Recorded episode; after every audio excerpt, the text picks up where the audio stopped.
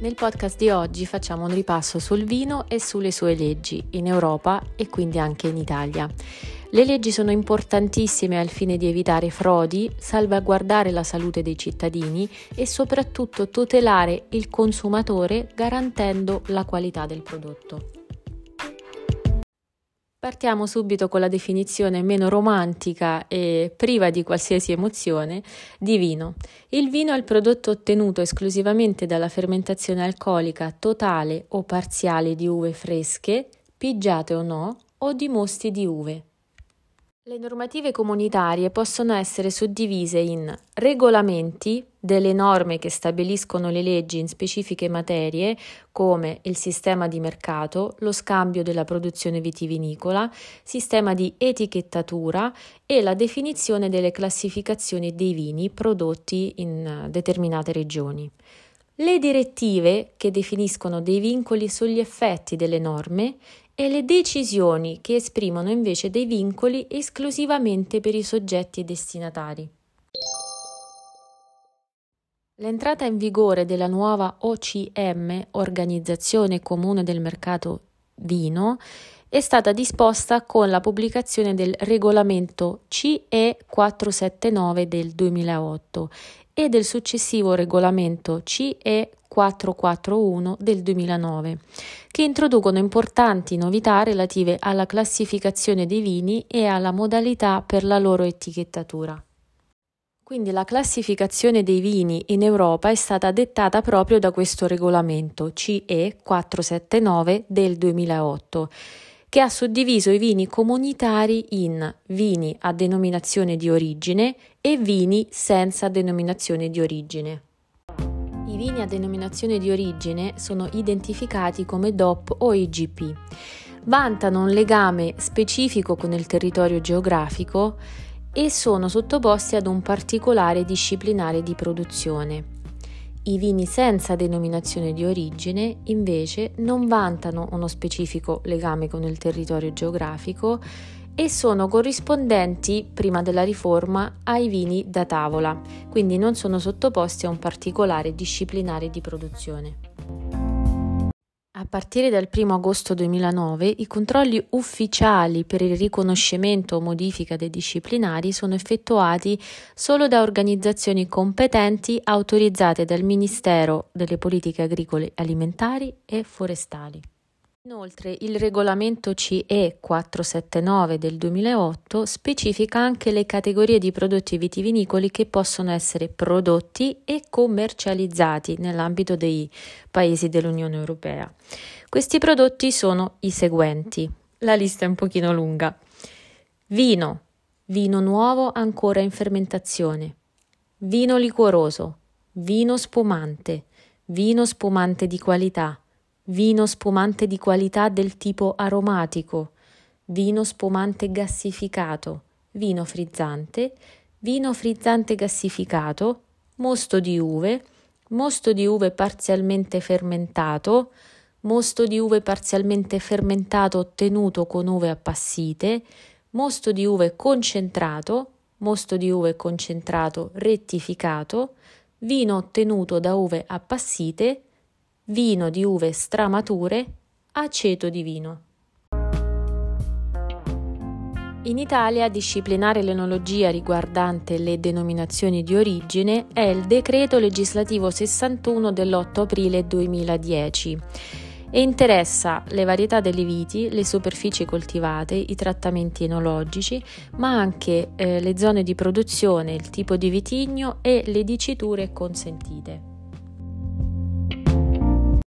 Possiamo suddividere la classificazione dei vini in Italia seguendo una piramide. Alla base della piramide ci sono i vini generici o varietali, senza denominazione di origine e non sono disciplinati. Poi ci sono i vini ad indicazione geografica protetta. Per IGP si intende il nome geografico di una zona utilizzato per definire il prodotto che ne deriva e che possieda qualità e caratteristiche specifiche che sono attribuibili a tale zona. E qui lascio un audio scatto per memorizzare le caratteristiche di un'indicazione geografica. Indicazione di una regione, di un luogo o di un paese qualità, notorietà o altre caratteristiche specifiche attribuibili a tale origine geografica.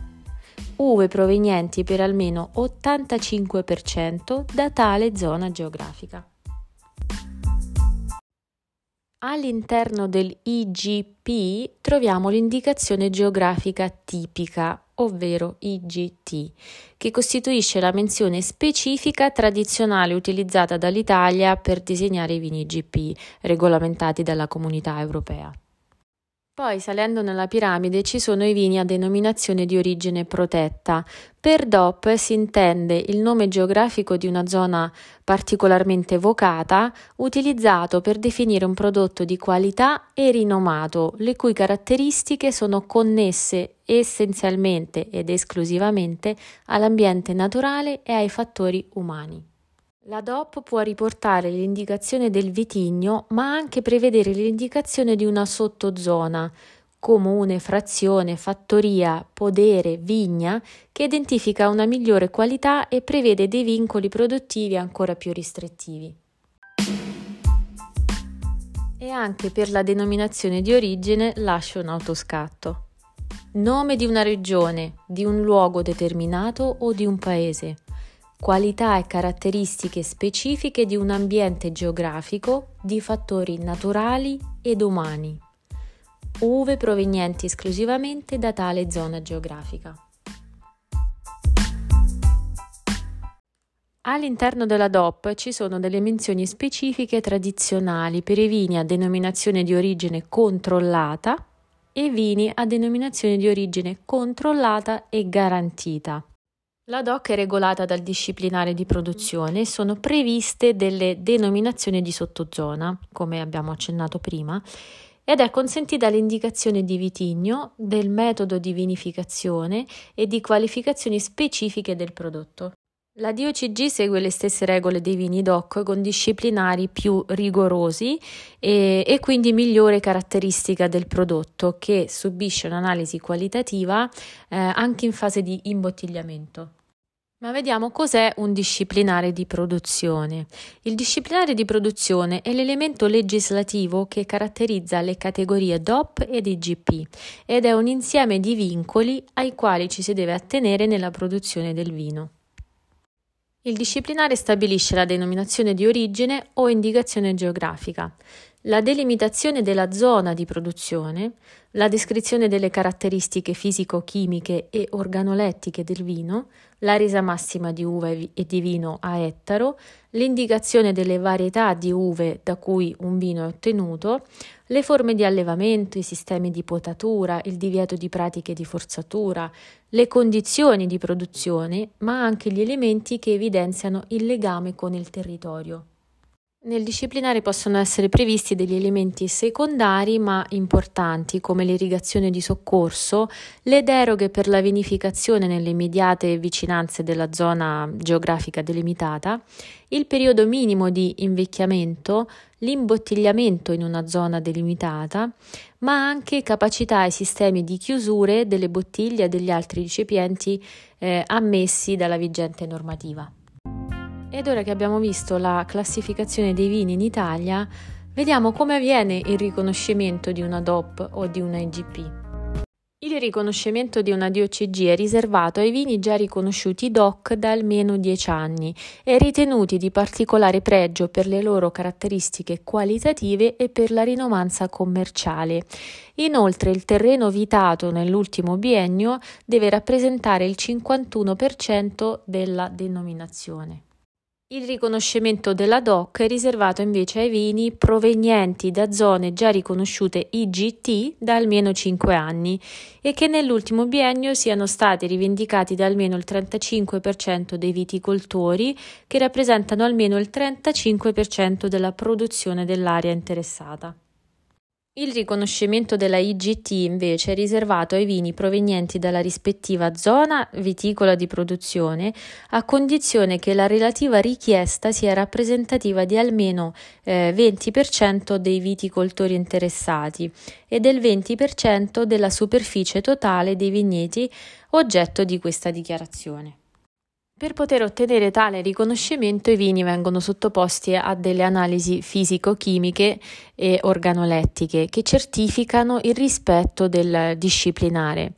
Nel caso di una certificazione positiva e quindi la possibilità di utilizzare eh, la denominazione, eh, le certificazioni hanno una validità di 180 giorni per i vini di OCG, di due anni per i vini DOC e di tre anni per i vini DOC liquorosi.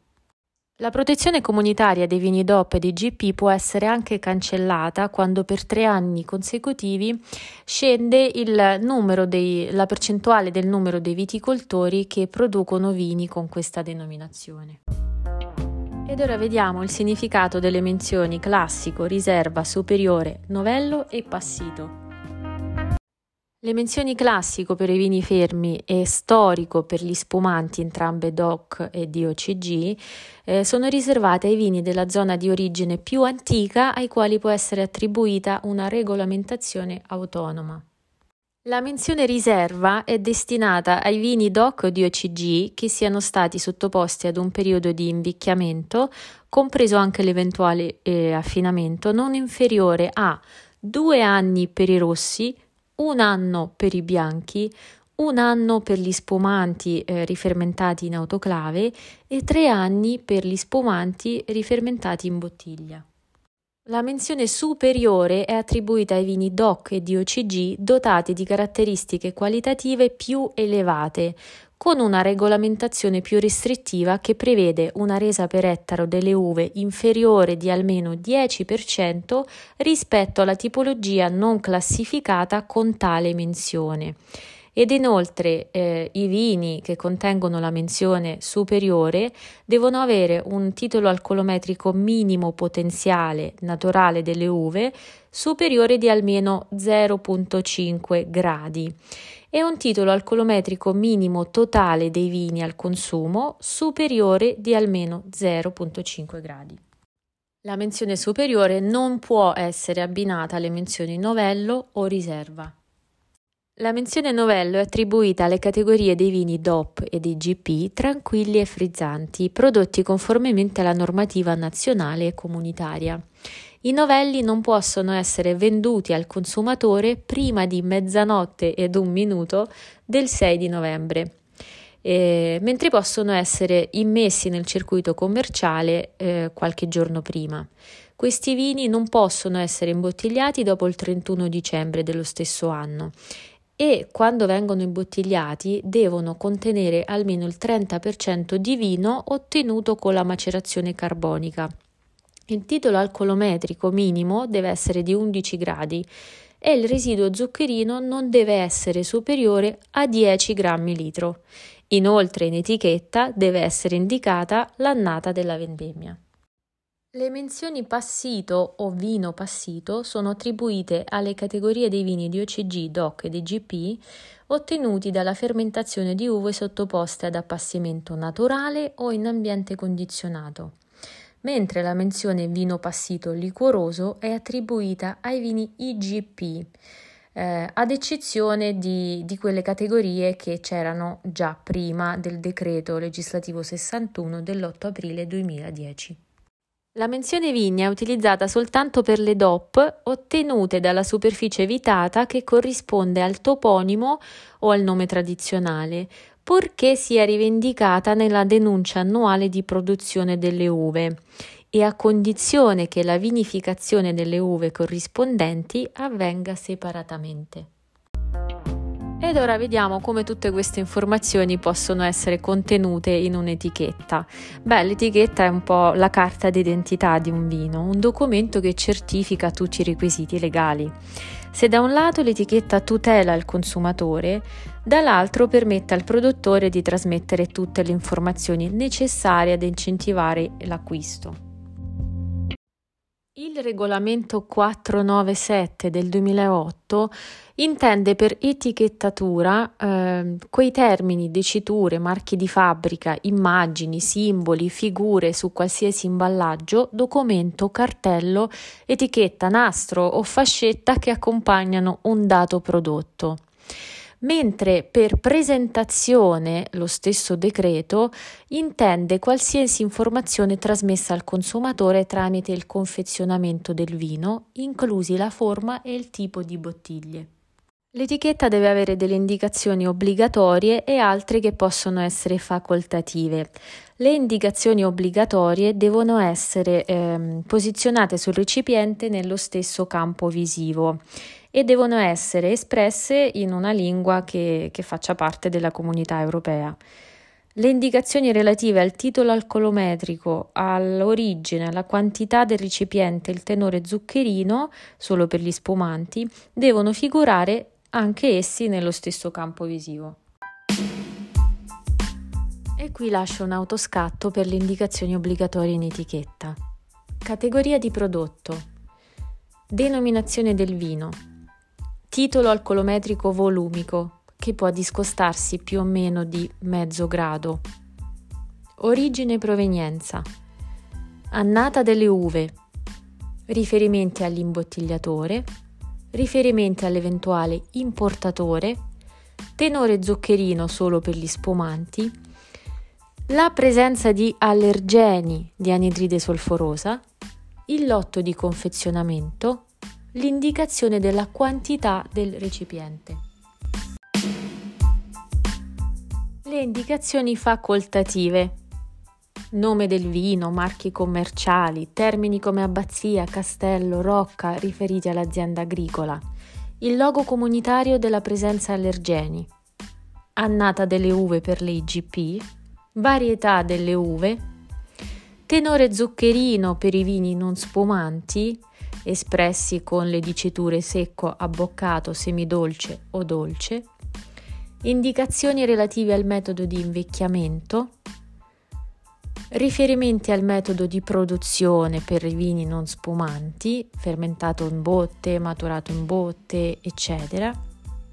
Riferimenti al metodo di produzione per i vini spumanti, fermentato in bottiglia, metodo classico, metodo tradizionale, cremant, eccetera. Ci sono anche delle disposizioni per quanto riguarda il recipiente e il contrassegno. Ad esempio i vini di OCG devono essere imbottigliati in recipienti che non possono superare i 6 litri. E poi alcuni disciplinari prevedono anche delle bottiglie particolari, come ad esempio può essere la bottiglia Tokai riservata ad alcuni vini ungheresi. Inoltre sul tappo è consentita la marchiatura a fuoco del nome o della sigla dell'imbottigliatore, purché sia sulla parte superiore o laterale per evitare il contatto con il vino. La direttiva del Consiglio 106-75 esige che tutti gli imballaggi delle confezioni di prodotti liquidi e anche quindi del vino siano contrassegnati dalla sigla E che sta per iniziale della comunità europea. Ed infine la normativa italiana, nel rispetto di quella europea, prescrive che ogni confezione alimentare debba riportare il lotto di confezionamento. In questa categoria rientra anche il vino nostro ripasso sul vino e sulle sue leggi termina qui. Pensavo di proseguire poi con un ripasso sui vini passiti e liquorosi. Spero come sempre che ti sia stato d'aiuto e ti ringrazio tantissimo per l'attenzione. Se hai delle domande, curiosità o semplicemente dei suggerimenti, non esitare a scrivermi sul mio canale Instagram Olga Cose Wine.